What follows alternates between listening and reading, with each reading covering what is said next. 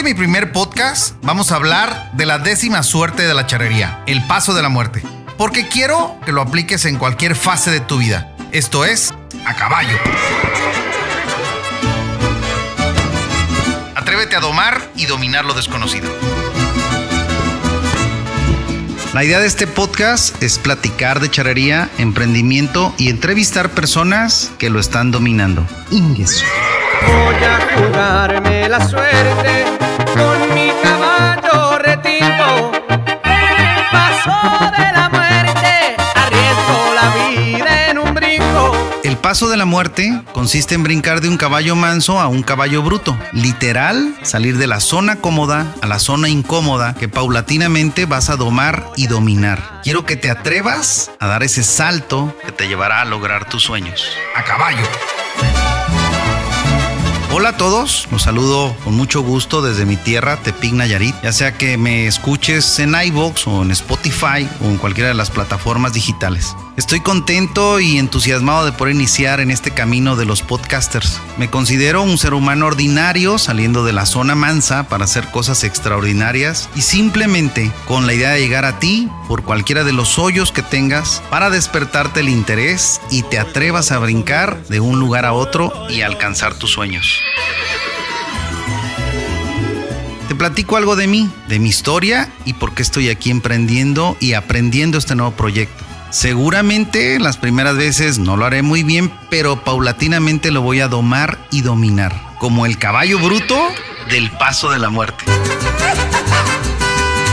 Me comprometo a hacerlo cada vez mejor con la ayuda de mi gran equipo de trabajo en la producción, ideas y contenido. Desde que me acuerdo, he practicado este deporte de la charrería. Por cierto, si eres o no mexicano, date tiempo de conocer y de asistir al lienzo charro más cercano. De preferencia con alguna persona que conozca de este deporte, te vas a divertir y vas a vivir excelentes momentos. Pero te decía, que este deporte mi padre me lo inculcó. No recuerdo haber tenido un perro de mascota como la mayoría de las personas lo tienen. Yo siempre tuve caballos. A la edad de 5 años inicié a montar a caballo, pero a la edad de 13 años empecé a participar en el deporte. Justamente un día del niño fue mi primer competencia o charreada. Lo recuerdo como que hubiera sido ayer estaba el lienzo charro a reventar. No cabía la gente y obviamente a mí me temblaban hasta los pensamientos estando ahí. A esa edad comencé a entrenar, a esa edad comencé a entrar a los lienzos charros y a vestirme de charro. Desde siempre acompañaba a mi padre a sus charreadas todos los domingos, a Guadalajara con los bigotones charros de Jalisco, a Puerto Vallarta con la familia Ibarría o a Mazatlán, Sinaloa con la familia Sánchez Ellis. Y dentro de Nayarit a todos los municipios. Bueno,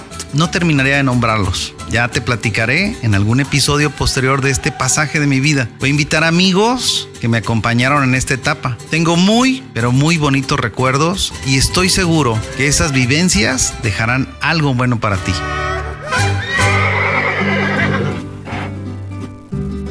Soy el quinto hijo de siete en la familia. Como dice el dicho charro, no hay quinto malo. Que por cierto, se me ocurre y voy a estar dándoles a conocer dichos charros y sus significados para empatarlos en la vida cotidiana de todos. Verás que nos vamos a divertir.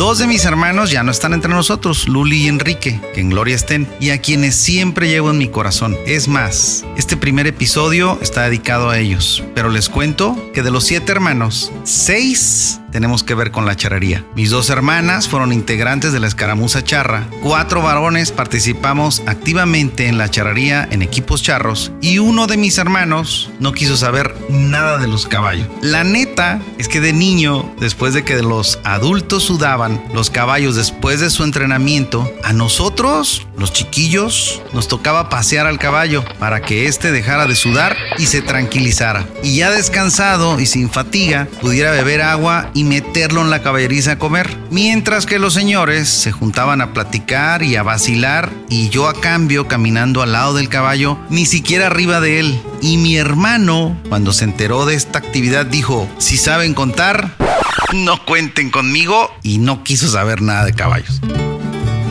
La charrería se convirtió en una de mis pasiones en la vida. Montar a caballo, participar en una charreada, saludar amigos, asistir como espectador a una competencia charra es muy agradable. Lo disfruto muchísimo. Mi pasión y entrega llegó a tal grado que cuando me daban a escoger entre estudiar o charrear, o cuando de estudiante me dejaban tareas que tenía que entregar, yo siempre dejé las tareas de la escuela a un lado. Por eso no fui de los más destacados de mi salón de clases. La tarea daba puntos extras y yo pues nunca los tenía. Y aprovechando esto los puntos extras por las tareas, te voy a platicar algo que de niño y joven anhelé y nunca pude cumplir cuando estuve en primaria, secundaria o en la preparatoria. Ser parte de la escolta. Para ser parte de ella o tenía que estar alto, cosa que no era, o debía tener excelentes calificaciones, cosa que tampoco tenía. Pero cuando tuve un cargo dentro del consejo directivo de la Asociación de Charros de Tepic a la edad de 19 años. Fui tesorero y entonces me autoelegí abanderado de la escolta de charros y cumplí mi anhelo. De alguna forma o de otra forma lo tenía que hacer. Además, soy contador público, es mi profesión. Soy egresado de la Universidad Autónoma de Nayarit, gracias a que después de haber regresado a Tepic, habiendo estado un tiempo estudiando en la Escuela Náutica Mercante en Mazatlán, Sinaloa, en la carrera de Ingeniería Mecánica Naval sin haberla concluido, un buen día mi hermana Lourdes, mi hermana Luli, me vio ahí de ocioso y me dijo, vamos a una de mis clases, entras de oyente. Antes algunos éramos oyentes, creo que hoy la mayoría lo son.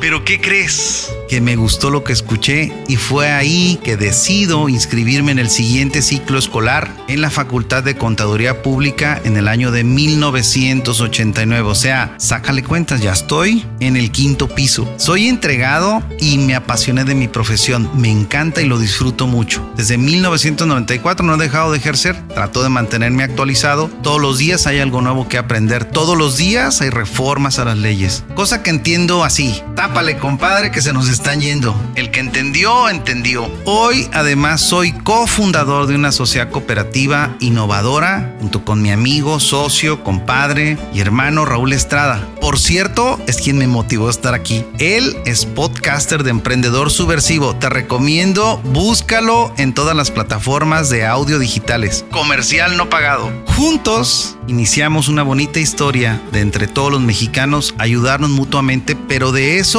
ya te platicaré en algún otro momento.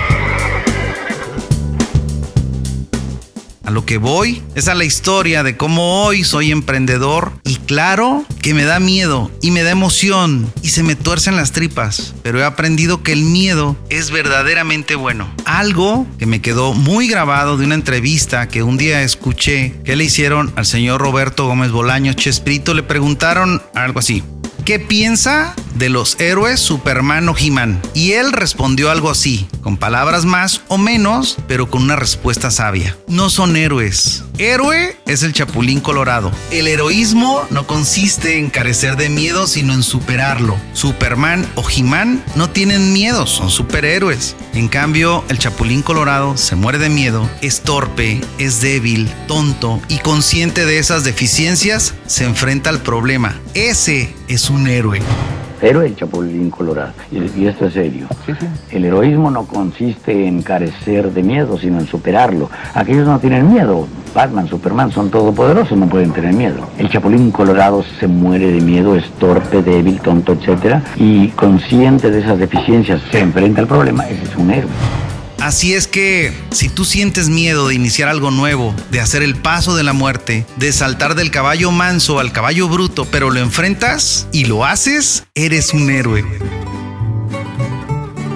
Como bien se dice, si tienes miedo de hacer algo, pues hazlo con miedo, pero hazlo. Jamás estarán todos los astros alineados, ni el universo se alineará para ti, para que inicies o para que hagas el paso de la muerte. En estos tiempos de cambios drásticos y sin aviso alguno, estamos obligados a brincar del caballo manso al caballo bruto de la vida. Altibajos de emociones, 24 horas en casa, estar con los hijos en sus clases en línea, a la vez cada uno haciendo las actividades del trabajo, preparando la comida, disciplinarte para cumplir con las horas de trabajo, pero sin bañarte, sin arreglarte para salir de casa. Es más, trabajar en pijama o en calzones, en la sala, en la cocina, en la recámara, en fin, Toda la casa ahora es tu oficina. Tu casa es el salón de clases, es el salón de belleza, es el gimnasio, es el autolavado. Todo en un solo lugar. Hemos tenido que cambiar de hábitos de la noche a la mañana. A huevo que hicimos el paso de la muerte. Y paulatinamente estaremos dominando el caballo bruto porque hoy en día, después de no sé cuántos días, pero más de 30, ya estamos delimitando los lugares dentro de la casa. Tu zona de trabajo, el lugar para hacer ejercicio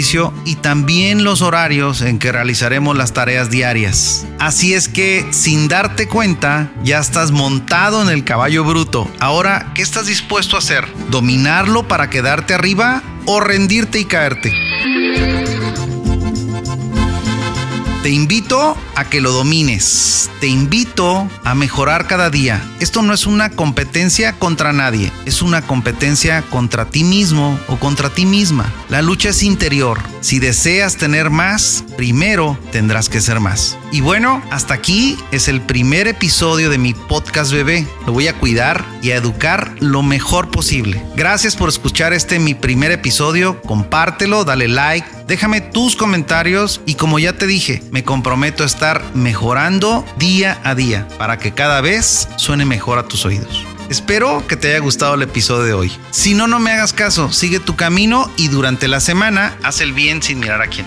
Espero reencontrarte en el siguiente episodio. Envíame tus comentarios o sugerencias al correo a caballopodcast.gmail.com y visita el sitio web www.acaballo.mx. ¿Te gustaría grabar podcast con esta calidad de producción? ¿O simplemente quieres iniciar en el mundo maravilloso de los podcasts? Dale el toque diferente que hará que tu podcast impacte aún más. ¿Cómo? Con Intermedia. Contáctalos al 311-909-5942 o al correo intermedia.audio.gmail.com y menciona este podcast a caballo para recibir un demo completamente gratis. Intermedia Audio Producción. Ellos ponen la magia. A caballo. Atrévete a domar y dominar lo desconocido. Ingesu.